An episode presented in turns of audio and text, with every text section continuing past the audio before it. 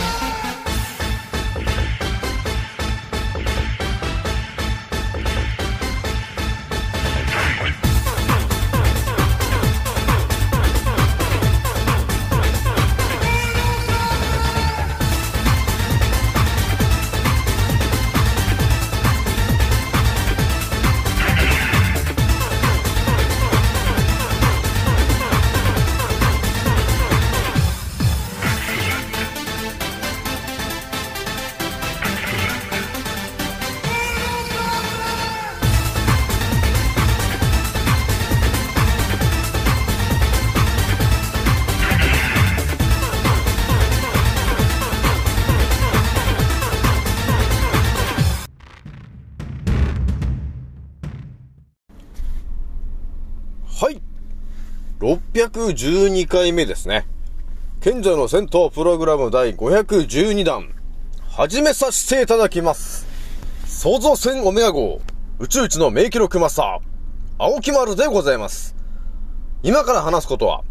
私の個人的見解とおとぎ話なので決して信じないでくださいね。はい、ではですね、今回ね一発目にねちょっとお伝えしようと思ってるのはですね、いや、なんかね、まあ私の、まあ職場の近くで、えー、ちょっとあった話なんですけど、えー、一発目のね、お話がですね、えっと、お花、ね、お花を栽培してる、えー、ビニールハウスがあって、なんかね、赤い、赤い電球をね、つけてたんですよ、というのを、えー、見かけたんだよね。これね、ほんと多分ね、普通の人がそれを見ても多分何も感じないとは思うんですが、私がですね、それなぜそのビニールハウスの中で育てられてる花がいっぱいね、えー、育てられ栽培されてるんですけど、そこでなぜ赤い電球使ってるのかなと、なぜ赤いランプを使ってるのかと、えー、いうところについて、ちょっとね、あれというところがね、あったんですよね。なので一発目ちょっとね、その話しようかなと思うんですよね。でね、二つ目がですね、今のその話をですね、えー、またちょっと別の角度で、えー、見たときに、これまたね、地球のからくりの方にね、到達しちゃったんですよね、というところがあるので、えー、二つ目はですね、えー、その赤い電球がですねと、えー、我々にとって結構大事な話であって、まさにこれ地球のからくりなんだなというところまで見えてきてしまったという、また圧倒的な話をね、えー、しちゃおうかなというところなんだよね。ひとまずね、私のアンカーラジオさんはえー、本日ね、えー、ちらっと見たらですね、あれと さんまんせんはちじゅうさんかい再生を突破しましたと、えー、いう感じになってるんで、皆さん聞いてくれてありがとうという感じなんだよね。まあガンガン聞いてもらってるんでありがとうという感じでございますと。それじゃあね、押しちゃうんで一発目の話からするんですけど、いや、ほんとね、これもね、なんだろうね、やっぱりね、頭、私の頭の中に入ってる内容が、普通の人よりも、だいぶあの、ね、あの、ずれてるから、ね、ずれてるんで、ずれてるし、蓄積されてる情報がね、多すぎるんだよね。なので、何か普通の人が見てる、ね、その光景をですね、青木丸が同じ光景を見たときに、何か違うものが、ヒットしたんですよね。だから見えてくる、感じ取るものがなんかね違うのよと、多すぎるわけよ。なのですごい展開にまた繋がっていくことになるんですよね。まあ皆さんもね、ある程度もう私がの私のチャンネルでいろいろ聞いていると、なんとなくね、この捉え方っていうのがね、多分ね、ちょっと見えてきてるんじゃないかな、な、皆さんもね、ということはね、あるんですよ。だから、例えばね、皆さんに聞いてみるんですけど、そのビニールハウスで、お花とか何かを栽培してるところがあるよね、と。じゃあなんでビニールハウスで、えー、特にあれなんですよ、夜なんだよね。夜、なぜ赤い光を、えー、その、お花に対して赤い光を当ててるんですかと。って言ったときに、どうですか皆さん、わかります？なぜ赤い光を当ててるんだと。ね。普通のビニールハウスは、そんな電球なんて使ってなかったよね、と。ね。でもなぜ赤い電球を使ってるんですかと、えー、いうところで、なんだろうな、というところがね、あるわけなんですよね。とりあえずね、その話をね、ちょっとね、しようかな、というところなんですよね。まあね、あ、ちょっと、もしかして青木マスあれかなってね、えー、いうことがあったら、まあね、あの、自分で考察してもらえると、最後はね、答え合わせできるようになるんで、ぜひとも、えー、一緒に考察してみようと、ね、いう感じだからね。まあ普通に考えてもね、なんで赤い エルイーディー なのかなってね、思うじゃん。まあでも私が過去を言ってきてる話を、えー、聞いてる人だったら、多分ね、もしかして、あれ？もしかして青木さん、あの話ですか？っていう感じで、えー、見えてくる人もいるのかなというところがあるね。それじゃあね、話しちゃうんですけど、えーと、要するにね、ストレートに言ってしまうとですね、この地球にはいろんなルールがあるよって話をしてて、その赤色っていうのが、要するにミトコンドリアをね、活性化させる色なんだよねっていう究極の話をね、私してると思うんですよ。だから、だから要するにもう究極を言ったらもうそこの話になってくるんですよね、という話で、赤色と呼ばれてるものが、えー、要するに地球のルールで決まってるよね、という話で、まあ過去してきているんですけど、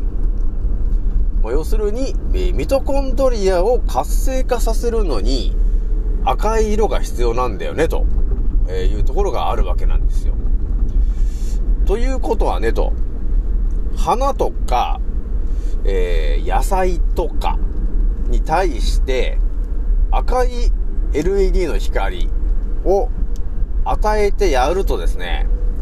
えー、成長するのが早くなんだよね、と。かね、細胞が活性化するのが早くなるんだよね、ということがあるんですよ。なので、普通の白い電球を当てて、えー、あ、ちょ、あれだね、あの、種からね、まあ、YouTube とかで調べてもらえると出てくるんですけど、え、種の状態からちょっと比べてみたみたいな、その YouTube があるんだけど、まあ、室内で育てますと。で、普通片方は白い電球で育てました。で、もう片方は同じタイミングで赤色 エルイーディー で育てました。っていうので比べたときに、圧倒的に赤色 エルイーディー で育てた方が成長が早いんだよね、と、えー、いうことがあるわけなので、えー、野菜とかね、花とか、えー、そういう生き物はですね、赤色 エルイーディー にとても、あのー、よく反応するんですよね。なので成長が早くなるわけなんですよね、と。えー、だから、通常ね、えー、種を植えて、芽が出てきて、みたいな、ね、さんかげつみたいなスパンで育つよ、みたいなものが、まあにかげつはんぐらいで育っちゃうとかね。で、それぐらいの勢いがあるんですよね、ということがあるわけよ。なので、やっぱりこれも知ってるか知らないかで、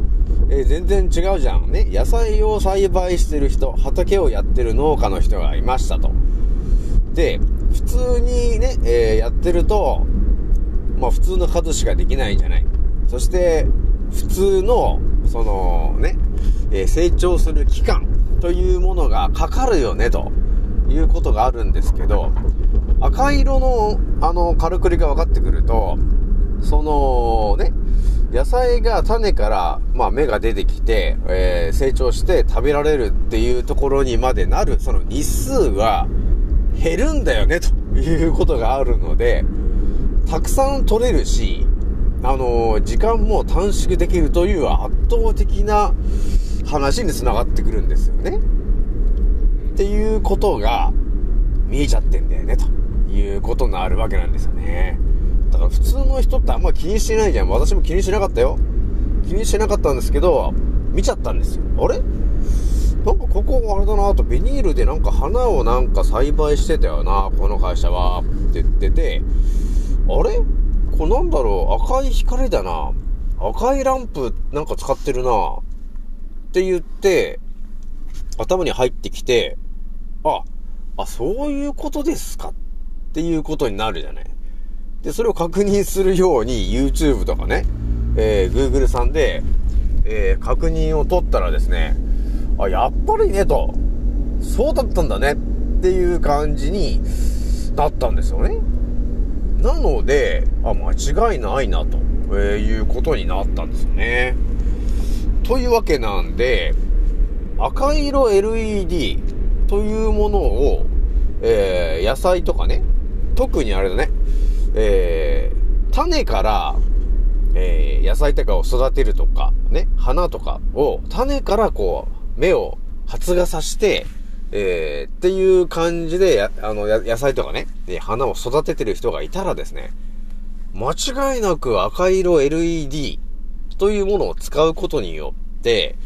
えー、成長するあのスピードが一気に速くなるよということがあるので、えー、時間短縮にもなるよねと、えー、そしてたくさんなるんでいいことしかないねということになります。なので赤色 エルイーディー というものを農業とかね、えー、あとは花とかそういうところで使ってもらえると、えー、通常よりもやっぱり数倍早く育つと、えー、いうことがあるので、ぜひともやってみてほしいなっていう話なんですよね。ちゃんちゃんというところで今ね、一発目の話を、まあ、じゅういっぷんでしたんですけども、ここからですね、えー、だいにだんに入るわけなんですけど、じゃあねと、ね、今赤色 エルイーディー の話したと思うんですよねと。なので赤色 エルイーディー というものが野菜とかね、えー、花にとってとても大事なんだよねと。それは成長を早めるとか、えー、細胞を活性化させると、えー、そういうこともあるんだよねっていう話が見えてきましたと。じゃあねと、人間はどうなんですかと、えー、言った時にですね、えー、人間はもちろんね、えー、赤色は、えー、ミトコンドリアを活性化させる色なんですよねというところがあります。なので私過去お伝えしてきたかわかんないですけども、赤色、まあ要するにあれだね、どっか切っちゃったって言った時にですね、赤色 エルイーディー を当ててやるとですね、通常よりも早く、えー、蘇生するというところもちょっと見えてきているというところがあるんですよね。えー、なのでぜひともやってみてほしいなというところがあるわけなんですよね。でさらに見えてくる話で言うとですね、赤色と呼ばれているものがね、結構まあリアルに大事な話になってくるわけなんですけども、そのね、赤色の、あのー、光というところにちょっとスポット当てて、私考えたときにね、もう一つね、あのー、よぎったわけ。それは何かというと、このね、我々一日の流れの中のどこかで、なんか赤色っぽい、あのー、光を感じるときってないかなというときが、で、それを考えてたんですけど、あ、あの時だねというときがあったんですけど、これね、私もね、過去ね、なんでだろうなって思ってた話があったんですよ。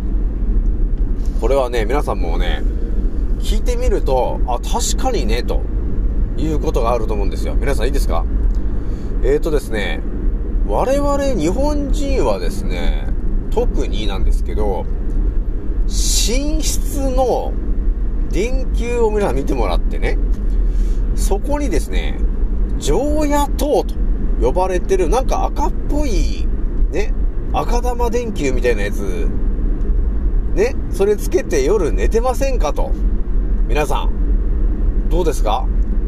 なんかあの寝るときって真っ暗にして寝る人もいるみたいなんですよね。あとはちょっとこの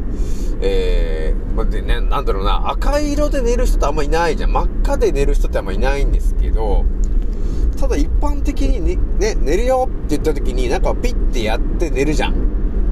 やっぱ昔ながらのね、あの電球だと多分常夜灯みたいなちょっと赤っぽいっていうかオレンジ色っぽいその電球にこうカチカチカチってこういう懐かしい感じでねやって寝るじゃないですかとね、いうことやってたじゃん。今今なら今でもでもあれだよね。ほとんどまあ エルイーディー になってるけど、まあ一応でも常夜灯っていうボタンがあってピッと押したらなんかこの赤っぽいというかオレンジ色っぽいような光になるじゃない。で大体みんなそれで寝るじゃないですかということがあるんですけどね。だから皆さんに質問ですよね。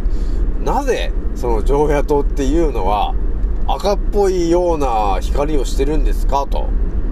いうことなんですよねと。だこの話ですよね。なんで常夜灯ってそんな赤っぽい色してるのかなってねなったんだけど、まあさっきのねいちばんめの話でも我々見えてきた通り、赤い色っていうのは要するにミトコンドリアを活性化させる色であって、えーねえー、とても体にはいい話なんだよねと。だからまあ血液が赤い色っていうのもね、えー、まさにその通りなんだよねと。だからね、全身のミトコンドリアの細胞を活性化させるためには赤が必要なんで、だから血液が赤なんですよねという話なんですよねということがまあ当たり前にある話なんですけど、ここでねまたちょっと深い話するとね、そうだね、あの寝つきがいい人とかね寝つきが悪い人とかいろいろいると思うんですけど、ちょっとその話に触れるとですね、えー、地球のルールで要するに赤色っていうのが、えー、ミト、ミトコンドリアを活性化させる色なんだよねっていうのが分かってきたときに、じゃあ逆にねと、えー、ミトコンドリアあまり活性化させないようになってる色っていうのは一体何なのかと、えー、言ったらですね、何色か分かりますかと。まあある意味ちょっと正反対の色なのかなと、えー、いうところで、青だよねと。青とか、まあ、青が一番なんですけど、青、あとは緑とかね、その辺の色なのかなと。えー、いうところなんですけど、で我々がこう一番よく最近使ってるこのスマホあると思うんだけどね、スマホからよく出てるのがね、よく言われてるじゃないですか、このブルーライトって呼ばれてるものが出てるんで、だからあまりね、あのー、浴びると良くないよみたいな話してると思うんですけど、要するに青いんだよねと、光が。だから緑色にもちょっと青色が含まれてるらしいんですけど、だから要するに人間とかね、えー、野菜とかはあんまりですね、青い色というものを、えー、あまり好んでないみたいなんですよね。でまあ日中とかはその青い色とかあのいろんな色を受け取ってるんで、えー、それは大事な話なんですけど、えーとね、生き物にはですね体内時計っていうもうそのからくりがあるんですけど、この話にちょっとまあちょっと深い話なんですけどね、この話をね私もね過去ね、えー、教えてる人には教えてるのが体内時計の話なんだけど、このね赤色とかね青色っていうのは結構、えー、深く関わってくる話になってくるなっていうところがあるんですよね。でね、どういう話かっていうと、えーとね人間のその体内時計と呼ばれているものが、えー、絶好調に合ってる人っていうのはぐっすり眠れて朝すっきり起きてる人なんだよねというところがありますと。じゃあ逆になんか全然夜眠れないよと、ね、そして朝は全然起きれないよっていう人がいると思うんですけど、要するにその人はどうなってるのかっていうと、その体内の、えー、ねえー、かあの体内時計が狂ってるんですよねと。いうことがあるわけで、これがねなんで狂うのかっていうのが、要するにこのスマホなんだよね。要するにスマホからは青い光が出てますと。でこのね青い光っていうのが一体何なのかっていうと、要するに太陽の光で、早朝の太陽の光なわけよ。でそれが青い色なんですよねということがあるので、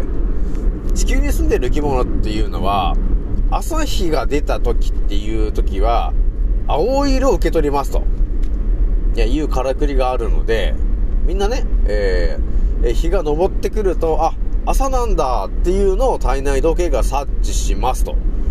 そして日中は太陽の光を浴びることによってあ昼なんだね昼間なんだねと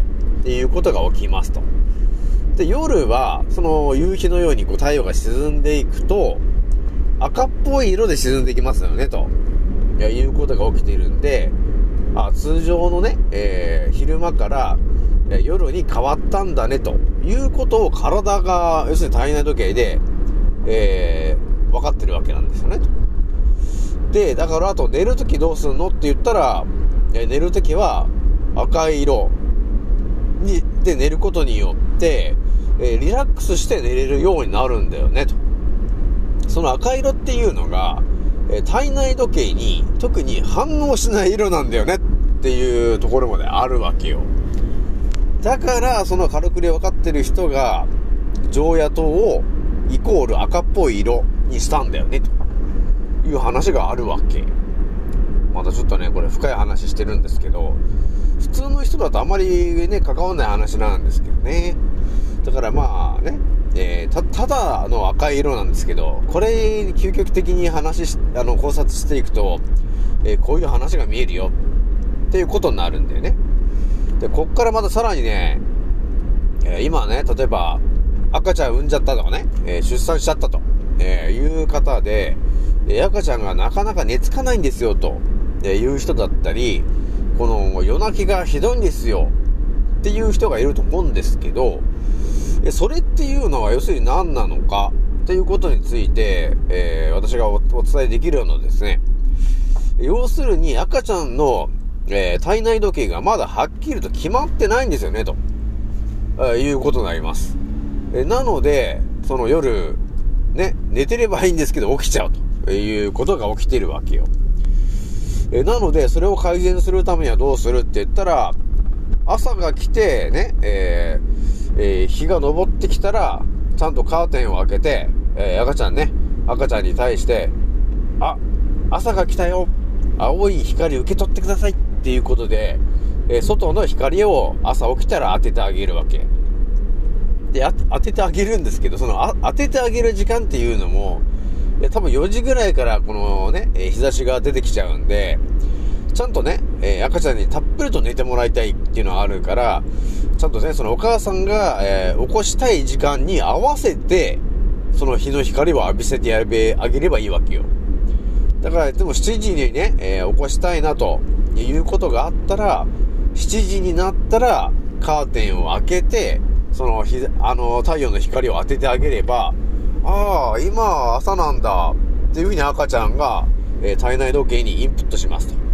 で日中は日中の光を当ててあげます。で夜はねまた夕方になってきたら あ,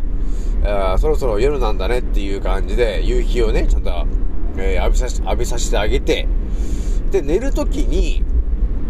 えー、ちゃんとねその常夜灯赤色っぽい色をつけて、えー、寝かしつけると、えー、いうことをしてあげると、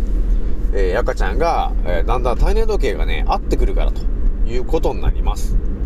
でそのね赤ちゃん寝かしつけてる時にスマホとかを隣でいじってると、スマホの青いね、えー、光が赤ちゃんに対してあれ 朝, 朝というか太陽の光だよっていう風に勘違いさせちゃうわけなんですよねと、えー、いうことがあってると、えー、あの眠りが浅くなっちゃうわけよということがあるので、カーテンはしっかり閉めろとねいうことも書いてあるし、えー、できるだけねそのスマホっていうのは気をつけろよとね、まあ、スマホ使うんだったらそのブルーライトシャットアウトみたいな感じのあれを、えー、つけてもらった上で、えー、赤ちゃんの近くでやるという感じにやってもらえると、赤ちゃんが、えー、夜泣きしなくなるとねいうことが起きてくると、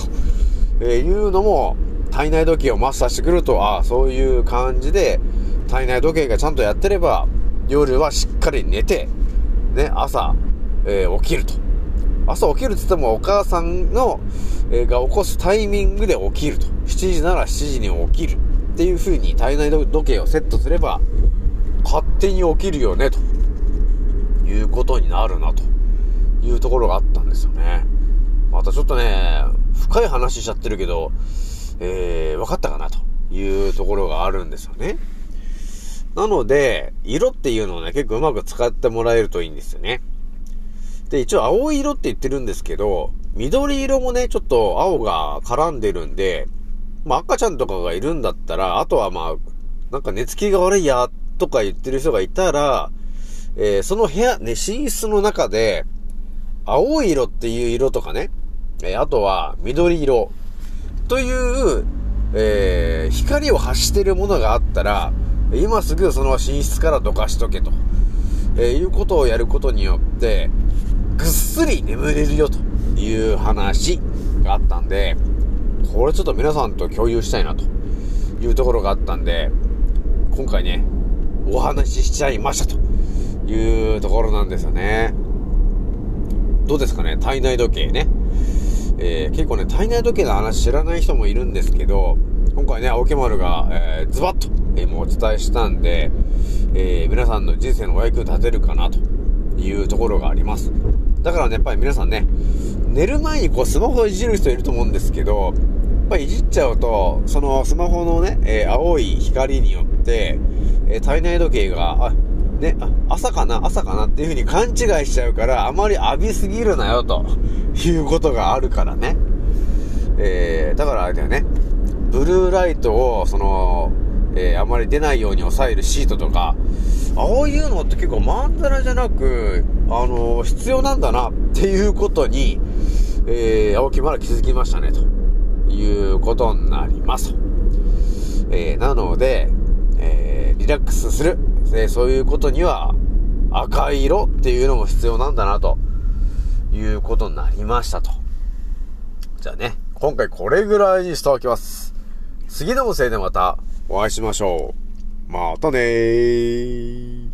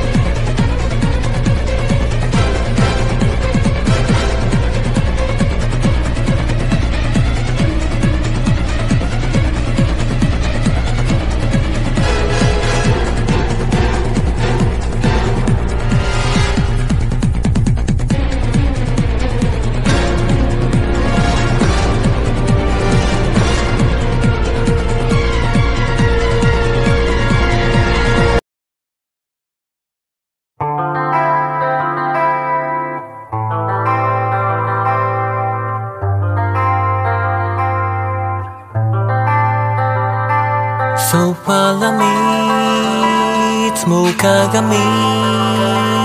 の中にあなたにいつか見た君へ、誰かじとして終われないならしの人生、俺らみんな代わりのいいね、生身の人間今はフリーペンブリー、夢の中で彼氏として終われないならしの人生、俺らみんな代わりのいいね、生身の人間をこうスリーペンブリー、衝撃に乗せてく一度のように縮めていきたいのさ君との距離、でも薄皮越しのコミュニケーションでは声も聞き取れない、コンビニでも公園でものんびりデートしたいねなんて言ってたけでも、この世界じゃ溢れるフェイクニュースのせで街に流れてるブルー、俺ら台本なしで繋がった中だけライブオンダイレクト、この先だってまだまだ感動したい、でも反応しない眠りの森の美女こし割らせる内面、たとえ れいてんれいいち でも生じゃないなら合わないピーチ、ものにしたいビーチならスキルでしょう、突き抜けよう君の寝床に忍び込むしつけも、夢